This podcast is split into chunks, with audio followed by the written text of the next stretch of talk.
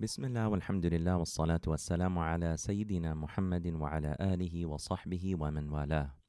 The Jum'ah khutbah is an essential reminder that calls the believers every Friday to increase in taqwa, God consciousness. This series shares Jum'ah khutbahs that take place at the Al Maqasid Seminary. الحمد لله رب العالمين اللهم صل وسلم على سيدنا محمد مفتاح باب رحمة الله عدد ما في علم الله صلاة وسلاما دائمين بدوام ملك الله وعلى آله وصحبه ومن والاه. أشهد أن لا إله إلا الله وحده لا شريك له إله واحدا وربا شاهدا ونحن له مسلمون. وأشهد أن سيدنا وحبيبنا وقرة أعيننا محمدا عبده ورسوله. أرسله الله بالهدى ودين الحق ليظهره على الدين كله ولو كره الكافرون ولو كره المشركون. أما بعد فيا عباد الله إني أوصيكم ونفسي بتقوى الله فتقوى الله ميلاك الحسنات كلها وفيه فوز في الجنة. الحمد لله. It is a blessing of Allah subhanahu wa ta'ala that on this blessed day of Jum'ah we are able to attain the blessings that Allah subhanahu wa ta'ala and His Messenger have promised for this blessed day. Allah subhanahu wa ta'ala gives us very clear messages in the Quran. For the one for those who reflect on their meanings and th- implement their realities into their lives, they are indeed successful. And it is this the definition of what is true success that we really constantly need to revise our understanding. What is exa- what exactly is success? If you were to ask many people around the world what is success, you will get many different definitions. You'll get many different understandings. And we ask Allah and we seek refuge in Allah from taking our understandings of what true success is from those who reject Allah and His Messenger. We have to understand what is success directly from Allah subhanahu wa ta'ala, directly through the revelation and directly from His Messenger sallallahu alayhi wasallam, Sadiq al-Masduq, the one who's never, who had never told a lie in his entire life. Allah subhanahu wa ta'ala says in the Quran, كُلُّ نَفْسٍ ذَائِقَةُ الْمَوْتِ Every soul shall taste death. وَإِنَّمَا تُوَفَّوْنَ أُجُورَكُمْ يَوْمَ الْقِيَامَةِ And it is, and your deeds will only be given to you in full on the day of judgment. فمن زحزح عن النار وأدخل الجنة فقد فاز So whoever is spared from the hellfire and entered into paradise, they are successful. They are indeed successful. وما الحياة الدنيا إلا متاع غرور and this wor- and the life of this world is no more than a delusion of enjoyment. This is the definition of success according to the Lord of all worlds, according to the Creator of the heavens and the earth, according to the one who has knowledge of all that is, all that can be, all that will be, and all that will not be had He decreed it to be, what would change if He did? Subhanahu wa ta'ala. The definition of success is entering into paradise and being saved from the hellfire. If you ask many other people, they would say that success is in wealth, success is in status, success is in uh, love, successes in relationships, successes in children. Right? Many people have many different definitions of success. Right? However, if you were to compare all of their definitions and you will bring in one factor, which is death, all of that will be yatalasha. All of that goes away. Right? Because what, what's the benefit of wealth that other people are going to eat from? What is the benefit of a home or real estate that other people are going to live in? Right? Whereas our only real estate is about a six foot deep hole. Right? Imam Ali ibn Abi Talib, he would go to the graveyards and he would speak to the people of the grave after reciting the dua, where we give salam to the people of the grave. He would say, Inna azwajakum qad zuwijat, wa inna buyutukum qad sukinat, wa inna amwalakum qad qusimat, fama lakum. He would say that your indeed your spouses have remarried, and your homes are being lived in by someone else, and your wealth has been distributed. So what do you have left? Whereas Allah subhanahu wa ta'ala is telling us that true success is in the hereafter. As they say that there is no life after which there is death, and there is no death after which there is true life. So if you were to take the richest person in this world, who everyone applauds for when they walk in the room, everyone loves them, everyone follows them as they use the terminology of social media. Every, they have everything that their heart could desire and could desire. But if the message of Islam reached them and they rejected it, they're in hellfire for eternity. This is our aqidah. This is what we believe with absolute uh, certainty. Now, it's, it's not our prerogative to say who's in the fire or not, but that is the reality that Allah subhanahu wa ta'ala tells us. And Allah says that that they are the worst of creation. Right? But you can have the poorest of people. No one cares about them. Everyone looks down upon them. As the Prophet said, If they were to knock on your door, you wouldn't let them in. Right? They're dusty, they're disheveled, they don't look uh, they don't look very kept. They don't look very presentable. Right? They don't have any possessions to their name. They don't have a 401k. They don't have a pension. They don't have a mortgage. They don't have a house. They don't have any credits whatsoever. No one knows their name, right? But they're believers in Allah and His Messenger. They are the kings of the world. They are the successful. Indeed, as Allah says, They're the best of all creation. They are believers in Allah subhanahu wa ta'ala. So this is our definition of success. There is no other definition. And whether we accept it or not, or understand it or not, this is the reality that's coming, that is before all of us, that we are heading in that direction. And a person being of the successful or being of those who fail is on the basis of how they end their life. If they end their life with iman, then they are successful. If they end their life in kufr, in disbelief, or associating partners with Allah subhanahu wa ta'ala, and we seek refuge in Allah from losing our faith after having it, Right? They are the ones who have failed. They are the losers, as Allah subhanahu wa ta'ala calls in the Quran. And there is a very beautiful hadith which is both a source of great hope for the sinners, but also a source of great fear for those who are obedient.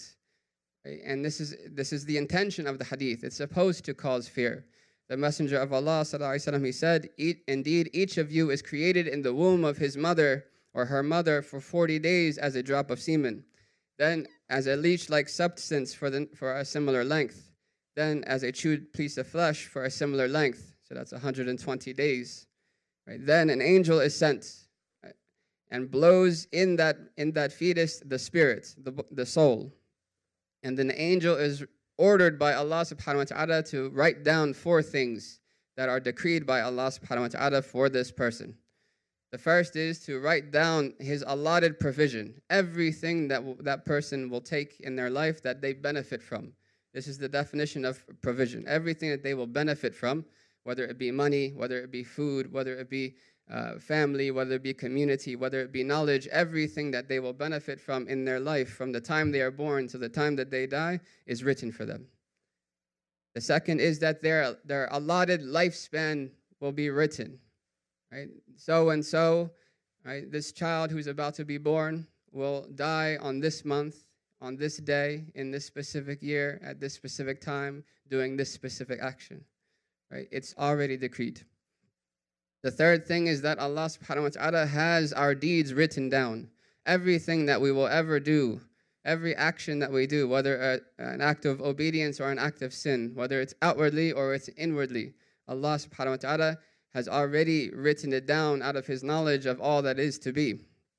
And then the final four, the final of the four things that Allah orders the angels to write down is the final ending of this person.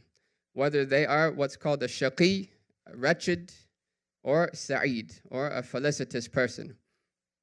The wretched is the one who dies in a state of disbelief and the one and the one who is felicitous or successful is the one who dies in a state of belief. Now we may be believers at this moment, but we don't know how we will end. Right? For certainly there were people in this world who lived their entire life right, as disbelievers, rejecting the truth, but in the last moments of their life they accepted Islam, they accepted Allah as their Lord and the Prophet Muhammad as their messenger. Right? As one Bedouin man came to the Prophet on a horse and he came to the Prophet and he asked him, Who are you? He, the Prophet said, I am the messenger of Allah. And a few moments after that, the man said, I believe, right, I, I bear witness that Allah is, right, that there is no God except Allah, and that you are the messenger of Allah.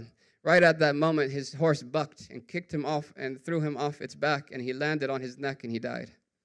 Immediately, right? That person, right, immediately after taking the Shahada and accepting Islam, he died. Right? That is a person of paradise, regardless of all the years of his life that he lived otherwise. Right? But there were people who also believed in the Messenger of Allah وسلم, who are in the rows of the prayer in the masjid with the Prophet وسلم, right? But after the hijrah to Abyssinia, they became Christian and then refused to turn back to Islam and they died on, on Christianity. This is their reality, even though they were amongst the Sahaba at one point, but they left Islam. We don't we know where we are right now, but we don't know how we will end. And this is supposed to cause fear. This is supposed to cause an urgency in our hearts and a worry about how we will end. Because the heart, the word qalb, comes from the word qalaba yaqlibu, which means to turn, constantly turning.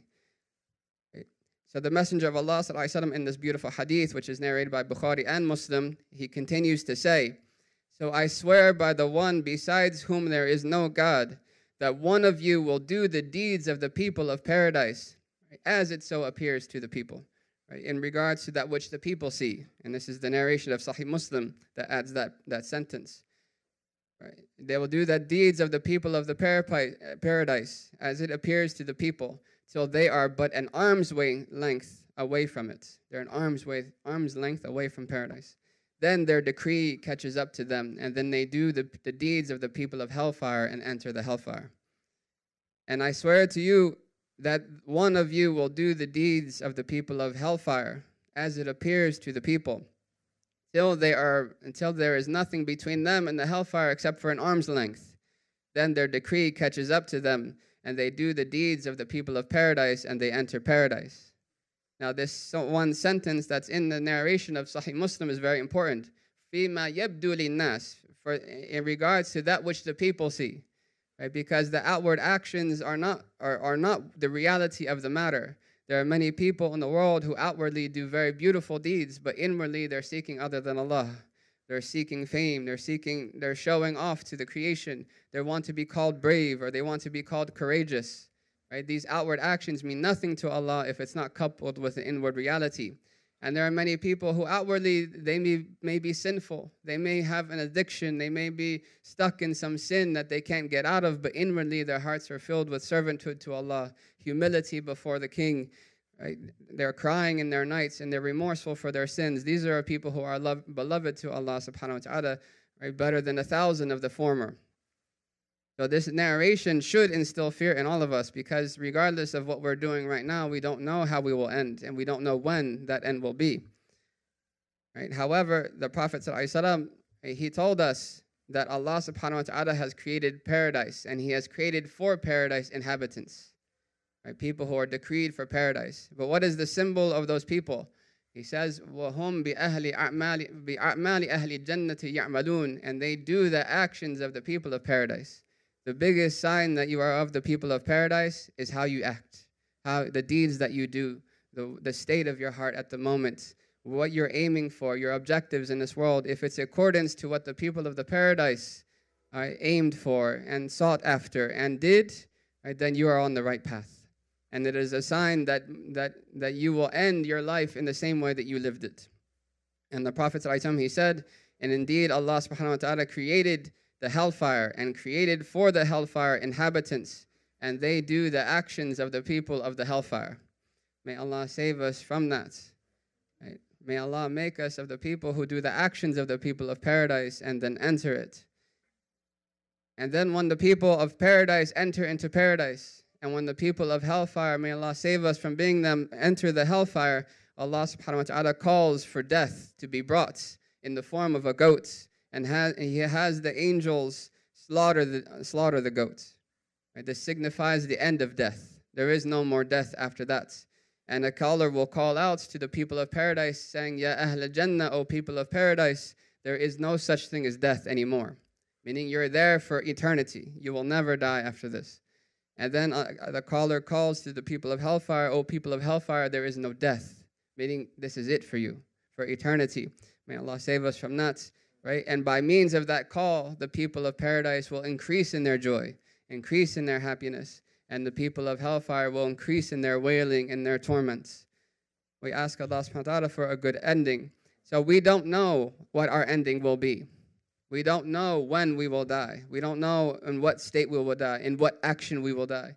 There are many people in this world who are uh, who who died in the middle of a sin, in the middle of doing a sin, right? And there are people who died in the middle of sajda, in the middle of tawaf around the Kaaba, in the middle of praying in the masjid of the Prophet ﷺ, in the middle of prayer, in the middle of remembrance of Allah, while reciting the Quran, like the Shaheed Uthman ibn Affan alayhi radwanullah. Right? These are the people of Allah, and we hope to be of them. Right? But there are signs that we can critique ourselves and we can look inwardly and, and grade ourselves. Which of the two groups am I resembling? And the Prophet ﷺ, he said in a beautiful hadith, he said, there are four things that are of the signs of wretchedness, of the people who are damned, of the people who are losers, the people who will die on kufr, on disbelief. And this hadith is narrated by Anas ibn Malik. He says that the Prophet said, Four things are from the signs of wretchedness. Jumudul ayn, the dryness of the, of the eyes, the hardness of the heart, qaswatul qalb, and covetousness for material possessions, watulul amal, and long hopes. Four things. The first of them is jumud al-ayn, right? The inability to cry, the dryness of the eyes, meaning the inability to cry. And crying, right? Even though in, in, in our society of today, crying is seen to be like, unmanly or it's something that you've lost, right? That you're not strong enough to hold back your emotions or this or that, right? Forget what people say. This is Allah and His Messenger speaking right? That crying for the sake of Allah subhanahu wa ta'ala is one of the most beloved actions to Allah. It is directly correlated to our purpose in this life, which is to be servants before Allah subhanahu wa ta'ala. The Messenger of Allah وسلم, in many, many hadith mentioned the virtues of crying. Right? But one hadith specifically, right, he brings right, in front of us the reality of the matter. He said, Sallallahu Alaihi Wasallam, as he walked into the masjid and he saw a group of his companions laughing excessively loud, right? really loud. And this is how many of our, uh, many people of this time laugh. Right? And if you look on social media, majority of it is this. Right? He saw these people excessively loud, laughing in the masjid at that. Right? And he said, لو علمتم ما أعلم لو ضحكتم قليلا ولا بكيتم كثيرا. If you knew what I under, what I know, then you would have cried, you would have laughed little and cried much. Right? The reality of the matter death is coming, the day of judgment is real, paradise is eternal, but are we, are we aiming for it? Are we seeking other things? Or are we heedless of its realities? Right? The Prophet ﷺ, he said that one of the seven people beneath the shade of Allah's throne on the day when there is no shade besides his throne, subhanahu wa ta'ala, right? he is right, rajulun ذكر الله خاليا ففاض عيناه a man or a person who remembered Allah subhanahu wa ta'ala alone and his eyes began to flow with tears. Right? The Prophet ﷺ said in the hadith narrated by Imam al-Daylami that crying due to the fear of Allah is a salvation from the fire. It itself is a salvation from the fire. In the hadith of Tirmidhi, the Prophet ﷺ said, A person who cries out of the fear of Allah will never enter the fire until milk returns into the udders. Meaning never. That's a Right? It's a, a, a hyperbole for never. It will never happen. That that person will not go to the hellfire because they have strengthened their servanthood before Allah in their humility of their remorse and their crying. Uqba ibn Amir ta'ala asked the Messenger of Allah, What is salvation? The Prophet gave him three instructions. He said, Amsik alayka lisanak, control your tongue. Wal and let your home be enough for you. Meaning minimize the social the socializing. Right? Wabki and cry over your sins. Three things. That's salvation. Control your tongue and cry over your sins. And mix only with the righteous people right this is the state of the righteous and this is how the prophet the messenger of allah himself sallallahu was uh, he would cry until his beard would become soaked with tears the companions were like that Right? The righteous after them were like that. They would cry out of the gratitude of Allah subhanahu wa ta'ala. They would cry out of love for Allah subhanahu wa ta'ala. They would cry out of the sense of deficiency in fulfilling the rights of Allah subhanahu wa ta'ala. Right? Yet those who deserve to cry the most are the ones laughing, are the ones heedless, are the ones right, uh, giggling and right, and, and frivol- in frivolous activities and not ashamed before Allah subhanahu wa ta'ala that they've used the blessings of Allah in His disobedience. Right now, this, this does not mean that we should be sad all the time. And the Prophet he was not always sad, right? However, we need to make sure that our joy and our happiness are for the sake of Allah, not in heedlessness. Right? Allah says, فَبِذَلِكَ فَلْيَفْرَحُوا in, in that, let them rejoice. Meaning, in, in the mercy of Allah, in the bounty of Allah, in the blessings that Allah has given us, especially the, mes- the blessing of the Messenger of Allah وسلم, and the Quran, then rejoice in that. That our joy should be in alignment, right? in al- aligned with what Allah subhanahu wa ta'ala is pleased with. Right? So we need, right? The Messenger of Allah, وسلم, he was happy, but his happiness was for the sake of Allah. His sadness was for the sake of Allah. His anger was for the sake of Allah. And his joy was for the sake of Allah, not for his own nafs, not for his own uh, whims and desires. Hasha. And Imam al-Busayri, he says, وَاسْتَفْرِغِ الدَّمَّ مِنْ عَيْنٍ قَدْ امْتَلَأَتْ مِنَ الْمَحَارِمِ وَالْزَمْ حِمْيَةَ النَّدَمِ Right? And, and release tears from an eye, from the eye that has been filled with the haram. Right? And and adhere to the diet of remorse. Adhere to the diet of remorse. This is the first of the four signs. And the Prophet ﷺ, he told us that when you are in the prayer or when you're reciting the Quran, uh, he says that uh, then cry. And if you cannot cry, then try to make yourself cry. فَإِن لَمْ If you cannot cry, then force yourself to cry. Right? Because not being able to cry, as Imam al-Ghazali says, that if you can't cry over your sins, then you should cry over the fact that your heart is dead. That's even worse than the sins.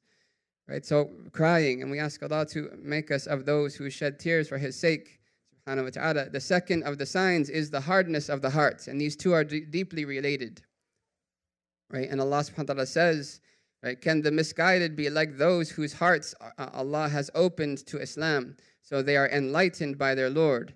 So woe to those whose hearts are hardened from the remembrance of Allah. It is they who are clearly astray. Their hearts have been hardened from the remembrance of Allah subhanahu wa ta'ala. And the Prophet ﷺ, he told us one of the most, um, the biggest causes for a hard heart. He says, sallallahu uh, he said, لا تكثر الكلام بغير ذكر الله. Do not speak a lot excessively without remembering Allah. Right? One hour, two hours, three hours, we're chit-chatting with our friends, and not a single moment did we mention the name of Allah and His Messenger. Not a single moment was the topic about something that Allah and His Messenger are pleased with. Right? But rather it is about the dunya, it is about this celebrity, that celebrity, fima la ya'ni, that thing, that which has nothing to do with our hereafter. Right? Excessive speaking without remembering Allah. And the Prophet continues, he says, فَإِنَّ كَثْرَةَ الْكَلَامِ بِغَيْرِ ذِكْرِ اللَّهِ قَسْوَةٌ لِلْقَلْبِ because abundantly speaking excessively without remembering Allah is a hardness for the heart. And indeed, the furthest of the people from Allah subhanahu wa ta'ala are the hard hearted. Now, a sign that the heart is hard, besides this excessive speaking, right, is that if one's sins do not affect their heart anymore. The Messenger of Allah he said that if your good deeds make you feel good and your bad deeds make you feel bad, then you are a true believer. That is a good thing. Right? It is not Allah doesn't expect us to be completely sinless. That's for the prophets. They're divinely protected from sin right? But we are going to make mistakes. But it is a good sign of the heart that when you do make a mistake, or when I do make a mistake and we slip, when we fall a victim to our nafs, that we feel bad. It hurts our heart, it hurts our soul, right? But it is likely that a person whose heart is soft and a person whose heart is still pure, it is likely that they'll do a minor sin. Right? In, in the classification of the scholars, what would be a minor sin, but they're broken because of it. I can't believe I did that. I can't believe I did that right? And they're they're crying out of remorse. They're upset, right? But if a person is con- constant in doing sins and constant in doing sins, especially if there's no repentance following them, right? Then the heart becomes harder and harder and harder and harder, such that they can do a major sin, look at something completely haram, right? Backbite someone, right? Or do whatever sin it is, major sin, and they don't feel anything. They don't even bat an eye, right? This is a, a very bad sign. And we ask Allah subhanahu wa ta'ala to, to, to protect us from that. The third sign is covetousness over worldly possessions. The Messenger of Allah he said, If the child of Adam had a, a valley of gold, he would love to have two valleys. if, if the child of Adam had a valley of gold, he would love to have two valleys. And nothing will satiate their desires except for the dirt. And literally, the translation is nothing will fill his mouth except for the dirt. Meaning, and the mouth obviously is right, uh, a metaphor for their desires, right? Consuming, right? But what is the dirt that is referred to here? Death. Right? That nothing will stop them from having this covetousness for worldly possessions, right? Except death. And the Prophet said that two people are never satiated. Two people who are covetous are never satiated. The one who is covetous over knowledge, right, is never satiated. And the one who is covetous over worldly possessions is never satiated. No matter how many houses, no matter how many cars, no matter how many gold chains, no matter how, uh, how many of this or that, it will never be enough. It will never be enough. And I've been blessed to see this firsthand, and it's unfortunate to be having to be able to see this right at a, at a young age. I, I saw a man, right, he would tell me all the time, all he had to do is win one lottery ticket, and he's good, and he's happy. Settle all his debts, and he's happy right? And I was there the day he scratched that ticket. He won $25,000 on a, on a scratch off. And five days later, he was in debt $3,000. Five days later, right? It was never enough. Even after he won that, he bought more scratch offs, right? It is never enough, no matter what we delude ourselves in reality. If we let our heart incline toward worldly possessions in and of themselves, it will never be happy. Even if we get it, we'll want more. And especially in a consumer based society, we really need to protect our hearts from falling into this. It's very easy to fall into this in the society, right? And we need to watch out for statements like, I'll be happy if I have such and such. I'll be happy if I have this or that. Once I get my house, then I'll be fine. Once I get this uh, new car, I'll be fine. We need to worry about these kind of statements coming from our mouths because the, the tongue is the reporter of what the state of the heart is or saying, I have to have this, or I have to have that. Right? What we have to have is Allah and His Messenger. Right? Everything else is secondary.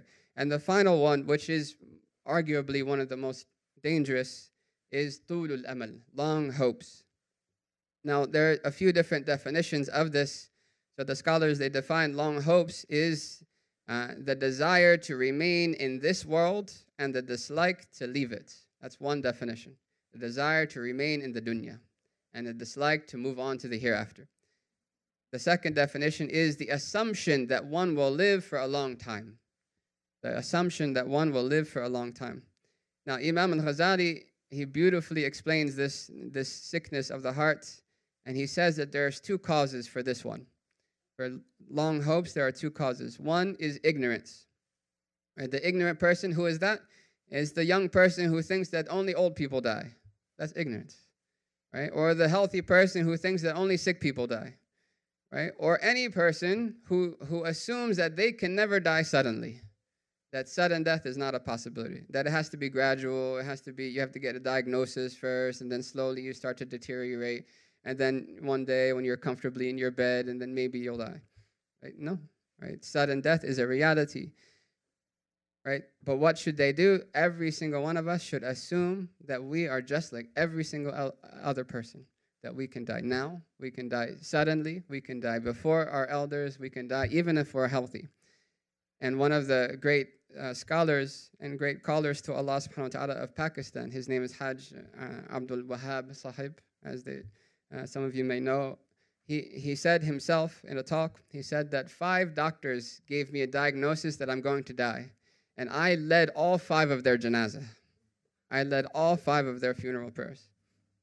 Alayhi rahmatullahi ta'ala. And he was bringing home this exact point that death is a reality, right? And the poets, they say that it is possible that a person, that the bricks that are going to be laid in one's grave are already made, right? But that person has no clue. That person is walking around doing their day to day activities, and God forbid in sins and in the pleasures of their of their the sinful pleasures of their nafs, but their their grave is already being dug. The first cause is ignorance. The second cause is love of this world. Love of this world. And the Prophet ﷺ said that love of this world is the source of all sins. Is the source of all sins. Right? And what does this mean? It means that one finds comfort solely in this world and enjoys its relationships and its pleasures divorced from any, any affiliation with Allah subhanahu wa ta'ala's pleasure. Right now, Imam al Ghazali, he continues, he says that therefore, such a person does not like to think about death. They don't want to talk about it. Anytime it's brought up, they change the subject. They don't want to speak about death. Right? And whenever death is spoken about, they try to change the subject. They try to busy their mind with things that are more happy, that more uplifting, more meaning more distracting. Not uplifting, but more distracting. Right? Instead of embracing the reality. Right? And Imam Ghazali describes this person, and this is this is possible to be any one of us. We could all fall into this, and we ask Allah for protection from that. Right? He says that if death and the need for preparing for it crosses the mind of this person, what happens? First thing, they procrastinate. When I'm older, then I'll go for Hajj. When I'm older, then I'll make up those prayers. When I'm older, then I'll start making sure I fast every month. Right? They delay it, they procrastinate. Then, when they're slightly older, they'll say, Well, when I retire, I need to get something settled. Then when I retire, then I'll do Hajj, and then I'll be I'll pay zakat, and I'll do all of these things, and I'll stop doing this sin. I'll I'll quit smoking. I'll quit drinking, right? And then he, Imam Ghazali says, then when actually when they do actually retire, he says, right? When I'm done building my house, sound familiar? A lot of uh, a lot of uh, people. Right? May Allah save us from this. Have this understanding that when I finish getting my house settled, my mortgage is paid off, this and that, right? And then he says that when that's done, they get their house, right? And this is centuries ago he's speaking about this, but it's still relevant. He says that when that's done, he says, when I get back from my travels, I want to see the world. I want to go on this cruise or that cruise or this trip or that trip. Right? And then once they get back from those trip, what is the next thing? Instead of saying, okay, now I need to prepare for death. I'm getting older, especially right? death is even more certain for me. Right? Instead, he says, I need to make sure my child is stable. I need to make sure he has a house. I need to make sure that he's okay, that he's got a good job, that he or she is married, that he or she is stable, right? And then Imam Ghazali adds more after that. I need to make sure my neighbor doesn't beat me by getting more things than I do, and so on and so forth. And they and he says he says he continues to occupy himself with one thing that leads to ten, right? Also, he doesn't have to deal deal with the reality of leaving this world all so that he doesn't have to deal with the reality of leaving this world. But it's not a solution whatsoever, right? The solution, right? Each of these four things can be cured by one thing. And we will speak about that. أقول قولي هذا وأستغفر الله لي ولكم ولسائر المسلمين فاستغفروه إنه هو الغفور الرحيم.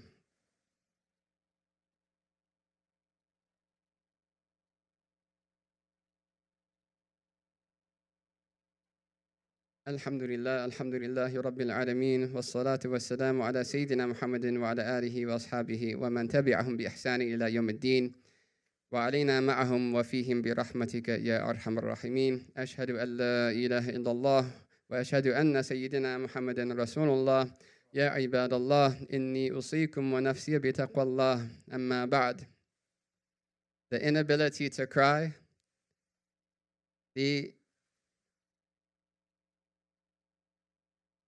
qaswatul qalb, the hardness of the heart, covetousness over worldly possessions and material gains, right? and long hopes, meaning the desire to remain here longer, uh, or the forgetting the fact that death is imminent. Right? All of that have one cure. One cure can solve all four of those, and that is to reflect on the inevitability of death and the eternality of the hereafter. Right? Such a reflection that leads to certainty. That if we reflect enough and in the proper manner, which we will describe as Imam Ghazali describes, right, then this will imbue in the hearts conviction, certainty. And this is what Allah calls death in the Quran. He calls it certainty because that is the reality. Right? And once the certainty is attained, Right? One will attain the true tranquility and serenity that is there to attain in this life, not just mata'ul ghurur, a delusion of enjoyment, which is a physical pleasure in the disobedience of Allah, but, but true serenity of the, whole, of the heart, right? As well as right, success in the next world, right? which is dying on faith and being Uh, afforded the great ranks of paradise and to see the Allah subhanahu wa ta'ala's countenance in paradise in the company of the Messenger of Allah sallallahu wasallam. So Imam al-Ghazali, in the final book of his beautiful work, Ihya Ulumuddin, The Revival of Religious Sciences, he mentions in the chapter of reflection that the most effective method of reflecting on death, the most effective method of reflecting on death, and I kind of summarized this because it was a bit gruesome. It was a bit heavy, the details of this. He says, in summary, he says the most effective method is to ponder about, about one's peers, meaning a person of one's own age, one's own class, one's own, someone like you, right? And those similar to himself that have already died. To ponder about people your age that have died, people of your area that have died, people in your family that have died, right? Reflecting on their deaths. But what should we reflect about specifically? How they died, right? How did they die, right? In a lot of cases, it was sudden. In some cases, it was not. Right? In some cases, they were ready. In other cases, they really weren't. Right? How they were buried in the soil. Right? And if anyone has attended a janazah, it's very profound to look at. Right? To watch someone you love be put in the ground and soil be thrown on top of them. Uh, Sayyida Fatima, she, she said to the companions, right, did, uh, did your hearts, were your hearts okay with throwing dirt on the Messenger of Allah? Right? She, she said that out of a complete state that she was in of love of the Messenger of Allah. She couldn't fathom that someone would do that, but that's the reality. Right? And he, the third is how they used to be before they died. If we, right, many of us who have people who passed away in our lives, we remember that day. We remember them the night before, or the day before, or the, the week before, and we remember, oh, they were happy, they were doing this, they were doing that. Right? Many times they were caught in, into things that they should not have been in right? And sometimes they were not. Sometimes they were ready, right? Sometimes it was a good ending, right? But just before they died, if you were to tell them at that moment you're going to die tomorrow, they would they may not have believed you. They might not have believed you. Right? What their goals were, right? They wanted to be a doctor, they wanted to be a lawyer, they wanted to go to this place, they wanted to go to that place, cut short. Right? What they were doing near the end whilst having no clue that death was near. Right? The night before they were uh, cooking food for their family and they're, they're hanging out with their children or their, their grandparents. And then, right, but they had no clue at that moment that death was tomorrow or that night. Right. The next is, and this is the one I summarized, what their beautiful appearances must look like now that they were decomposed, that they are decomposing. Right? And he talks about how they had beautiful eyes, but now their eyes are being eaten by worms and how they had beautiful uh, appearances, but now their appearances are being right, decomposed, bones and skeletons. It's really intense, but this is a reality. This is not something that we shy away from by ignoring, right? Like the ostrich who sticks its head in the sand, which is not actually true apparently, right? Who sticks his head in the sand, right? Right. So that no one can see me now, right? It's a metaphor, even though it's not real. Right? how their wealth now belongs to someone else. That car that they were driving, that beautiful car that they just got, right now someone else is driving it. Right? How their family and their children all left behind. Right now he says one should realize with absolute conviction that this is the same end that is imminent for all of us. The only difference is some of us are prepared and some of us are not. Abu Dhar alayhi ridwanullah ta'ala, he said that when you think of the deceased, consider yourself amongst them. Right? Now, though it may seem morbid, it is a cure for many. Though it may seem morbid, it is a cure for many spiritual illnesses. Many of the illnesses that we have in our heart that are blocking us from true serenity in this life right, are because of a neglect of understanding and embracing the reality of death. Ibn Umar alayhi ridwanullah ta'ala, he said that the mes- I came to the messenger of Allah as ten, the tenth person of ten people. A, a man from the Ansar said, Who is the most intelligent and honorable person of all people, O messenger of Allah? Right? He replied, The one who remembers death the most and has most intensely prepared for it. The one who remembers death the most and most has most intensely prepared for it. That is the most intelligent and the most honorable of all people. He, the Prophet continues, they are the intelligence.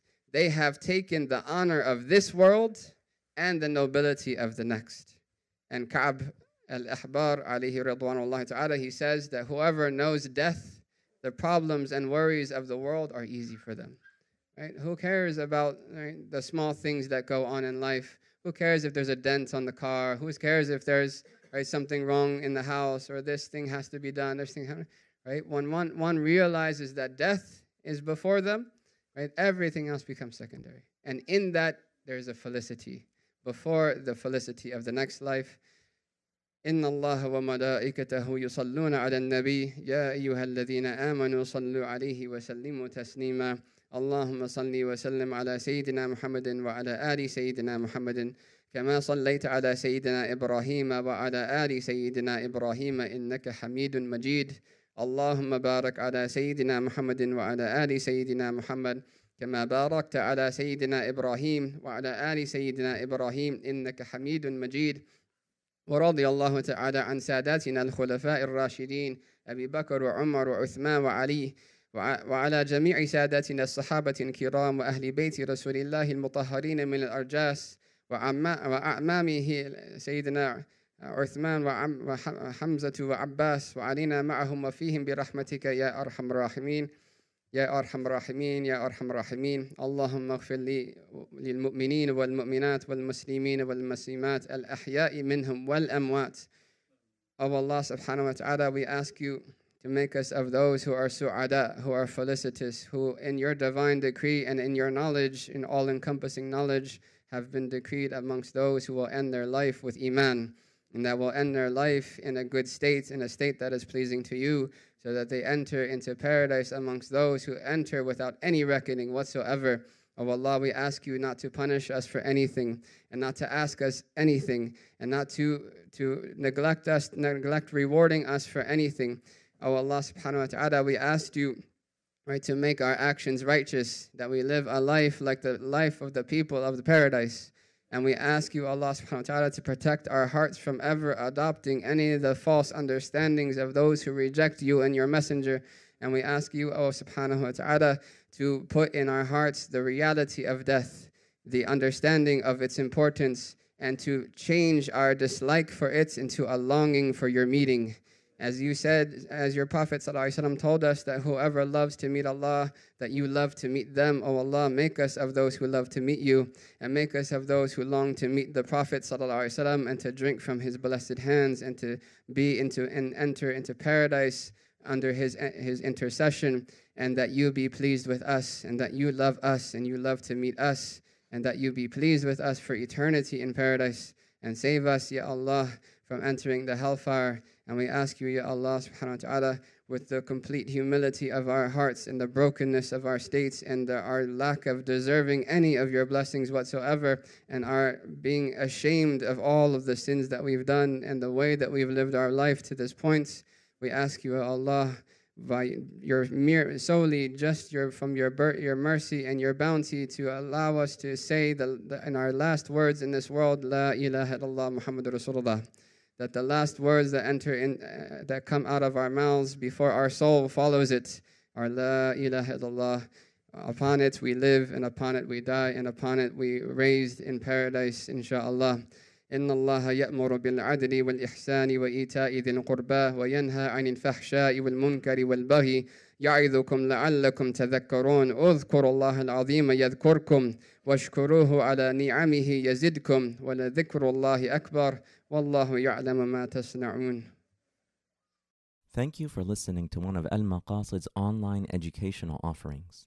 Our mission at Al Maqasid is to cultivate holistic learning environments rooted in knowledge, devotion, and service by providing full time, part time, online, and community programs. For more information, please visit our website at almaqasid.org and connect with our other online content at almaqasid.org backslash connect.